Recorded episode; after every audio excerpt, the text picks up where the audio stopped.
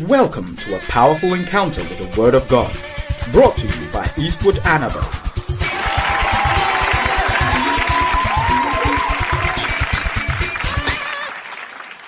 and we're talking about position, and we said that the blessing of God for our lives today is promotion. Everybody say, I received the blessing of promotion. Come on, shout it. I, re- I received the blessing of promotion. And we said that promotion does not come from the east, nor the west, nor the south. That God is the judge. He puts down one and he sets up another. And we said that God is the same one who lifts up the beggar from the dunghill and raises the poor from the dust and causes them to inherit the thrones among princes. And we said that God said that kings will be your nursing fathers and their queens will be your nursing mothers. And then we went to the book of Deuteronomy and discovered in the book of Deuteronomy that God said, I will make you the head and not the tail. I will make you above only, and you shall not be beneath. If you will hearken unto my commandments, unto the commandments which the Lord thy God commanded thee, which I have commanded you this day, to observe and to do them. And he said, And you will not go aside from them, from my words, which I command you. You will not go to the right, and you will not go away from them to the left to go after other gods to serve them. Now, we went to the book of Exodus and we discovered that God said, Obey all these commandments. And the commandments, major ones, 10. One of these key commandments is idolatry. He said, You will not do idolatry. You will not do idolatry. He said, Don't make any gods. Thou shalt have no other gods before me. Many people don't understand why God hates idolatry the way he, he does. There, is, there are many reasons, but one of the reasons is this that God created man in his own image. God created man in his own image. And when you start making idols, the Bible said the one who makes the idols and worships the idols becomes like the idol. Any God you worship, you become like the God. So if you worship the Most High, the omnipotent, omniscient, and omnipresent God, you are in that image. If you worship an idol that is made of earth, stone, river, wood, you become like that God. That means an idolater becomes a misrepresentation of God's creation. That means God made you in his own image, but the day you bring idols into your life, you start looking like the idol, start reasoning like the idol, start behaving like the idol. So idolatry reduces you to the wood you are worshiping, the river you are worshiping, the cow you are worshiping. So if you make a cow your, your, your, your idol, you behave like the cow. If you make a crocodile your idol, you behave like the crocodile. You make a snake your god, you behave like the snake. You make a lion your, your, your, your, your, your god, you behave like a lion. But if God is your God, you behave like God. You walk in the image of God. You walk in the wisdom of God. You walk in the power of God. That is why who you worship is so important. And whenever God sees an idol, God wants to just attack it. And, and every sin is a sin, but the sin of idolatry is in its own class. What becomes terrible is that, you know what? When there are idols in your land, or in the house where you live, or in the community where you live, the idols affect the whole community, and you are in the community, so the idols affect you indirectly. Because the idols will rule over the place. And when you are operating there, where another person who has no idols in their community, where they just push something with their finger and the thing will move, you will have to push it with your hands and your legs and your stomach and everything before the thing moves. So lands that are choked with idolatry are harder to operate in than lands that have no idolatry. Lands that are lands that are full of idolatry the heavens rain over them, powder and dust. But the lands that are idol free, there is an open heaven over them, and God brings a blessing upon them. Now, I want to show you in the ministry of the gospel, one of the things that we must deal with is the spirit of idolatry. Let us commit ourselves to obeying the commandment of God that we are going to commit ourselves and we are going to commit ourselves to obey God's commandment, not to turn to the left and not to turn to the right. Now we must discover God's personal terms of the covenant between us and Him and to follow the rules. Tonight, it is about commanding. Commanding the fire of God from heaven to consume anything in our environment that is an idol or a point of contact for sin, witchcraft, magic, necromancy, and familiar spirits. The Holy Ghost removes the acts of disobedience you command to live your life. So you and I are going to pray and we are going to believe God speak the word that Father will bring down your fire from heaven to consume any idol, any point of contact for sin, witchcraft, magic, necromancy, familiar spirit. Anytime you are walking past an altar or an idol and you see, don't just walk past the thing quietly. Curse it, speak against it, command it to be uprooted because the thing is destroying the land. You must do something. Listen, we have a responsibility, and one of the res- we have a responsibility to make sure that idols and magic are taken away from our environment. Many of us have got idols around us, even the believers. Some of the idols are paintings, pictures, amulets, computer downloads, or movies that promote ungodliness and wickedness. They should be physically removed and destroyed or bent from our environment. Some of them sometimes are just pictures or images. It's not everything you buy and put on your body. You must watch the images, you must watch the thing you are putting on your body, you must watch the thing you are eating, you must watch the movies you are watching, you must watch the words you are listening to, you must watch everything around you. Because you see, many things in your life can become idols. And people, the fact that we are in New Testament Christianity does not mean we should take life for granted the way we do. In Paul's ministry, one day there were some people who were called the sons of Sceva. And the sons of Sceva pretended to cast out devils. My Bible said that the demons pounced on them and tore up their clothing and they ran away naked. And the Bible said in Acts chapter 19, verse 17, that and this was known to all the Jews and the Greeks also dwelling at Ephesus. So the people that were dwelling in Ephesus, the people that lived in Ephesus, they heard of all these things that were happening, and the Greeks also, and fear fell on them. Fear fell on everybody. And the name of the Lord Jesus was magnified. Verse number 18. And many that believed came and confessed and showed their deeds. So they came. Some said, Look, I used to practice witchcraft. I won't do again. Somebody came. I used to be a prostitute. I'm not going to do again. Somebody came. I used to be a wizard. I'm repenting. Somebody came. I was a liar. I won't do it again. Zacchaeus came. I defrauded people. I won't do it again. People were confessing their deeds. And the Bible also said that, and many of them also which used curious arts. That is, people that practice magic. They brought their books together and they burned them before all men. So they brought the things they used to use to do their magic and do their enchantment, and they burned them before men, and they counted the price of them and found it 50,000 pieces of silver. So they brought their magical things, they brought their amulets, and they brought their charms, and they began to burn them. And the Bible said they count, they, they, they, they calculated the value of the things that the people brought to burn, and they saw that it was so expensive 50,000 pieces of silver. And after they burned those things, my Bible said, and the word of God grew mightily and prevailed. Now, so they brought them and they burned them. You and I, sometimes we don't have the idol with us. We are not the idol worshippers. We don't have them. So if I don't have the idol, what do I do?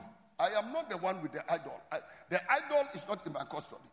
I cannot also go to somebody's house and pick up his idol and go and start burning it. But what I can do is to believe God like Elijah, who said, If I be the man of God, let fire come down from heaven and consume thee and thy 50. And James and John taught us that you and I can com- command fire to come from heaven and consume idolatry and consume evil. And when you are praying, you are commanding fire to come down. Let the fire of God come down on every evil altar. Any evil altar that is speaking against you right now. Some of you have been seeing dead people appearing to you. That is necromancy. Um, you see dead people and they are talking to you and, and, and they are inviting you to parties.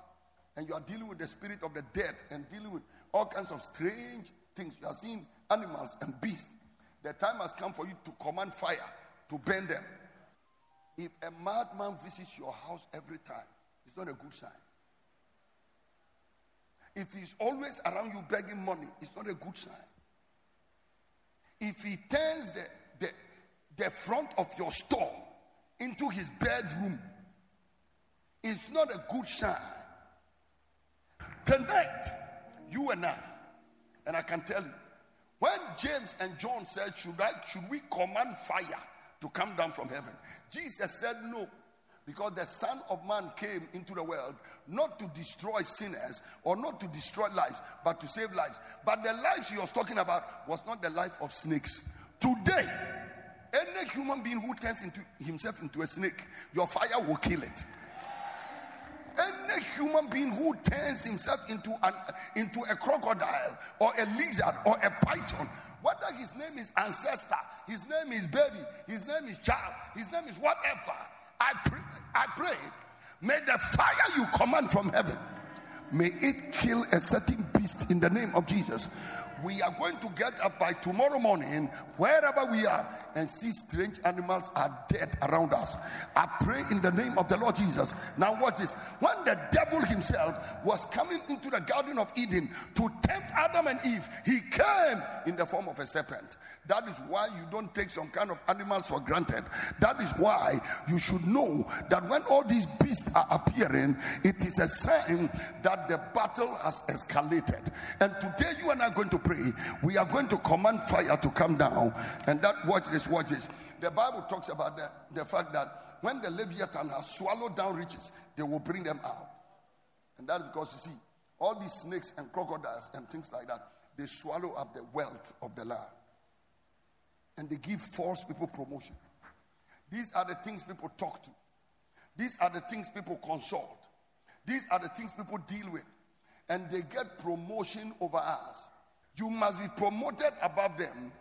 Fire must burn their idol, and fire must burn their magic. So, in the case of Paul, the people brought their books of magic, and the books of magic were burned. In your case tonight, the same fire is going to apply, but you are going to pray and say, Father, let fire of God from heaven come down against any idol, against any beast, against any serpent, against any scorpion. We bring down the fire of God from heaven in the mighty name of Jesus. I want somebody to lift up your hand, and today is a fire service. You are going to begin to command fire because you know what? As long as your fire does not fall on them, you will not be promoted. You will not be promoted. Let your fire come upon them so that your promotion will come forth. Somebody lift up your hand and begin to pray, and I will not stop you. Do your own prayer. You have 15 minutes to pray. Bring down fire. Bring down fire. You have 15 minutes.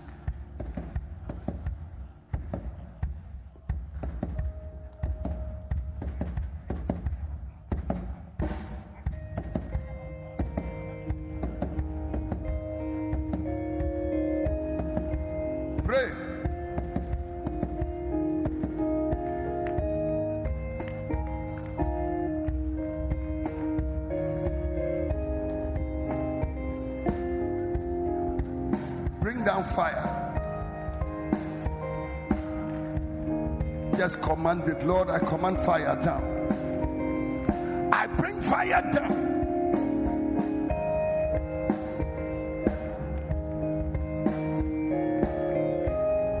Any magic, familiar spirit, enchantment and divination, idolatry, in the form of serpents, in the form of scorpions, in the form of crocodiles and elephants.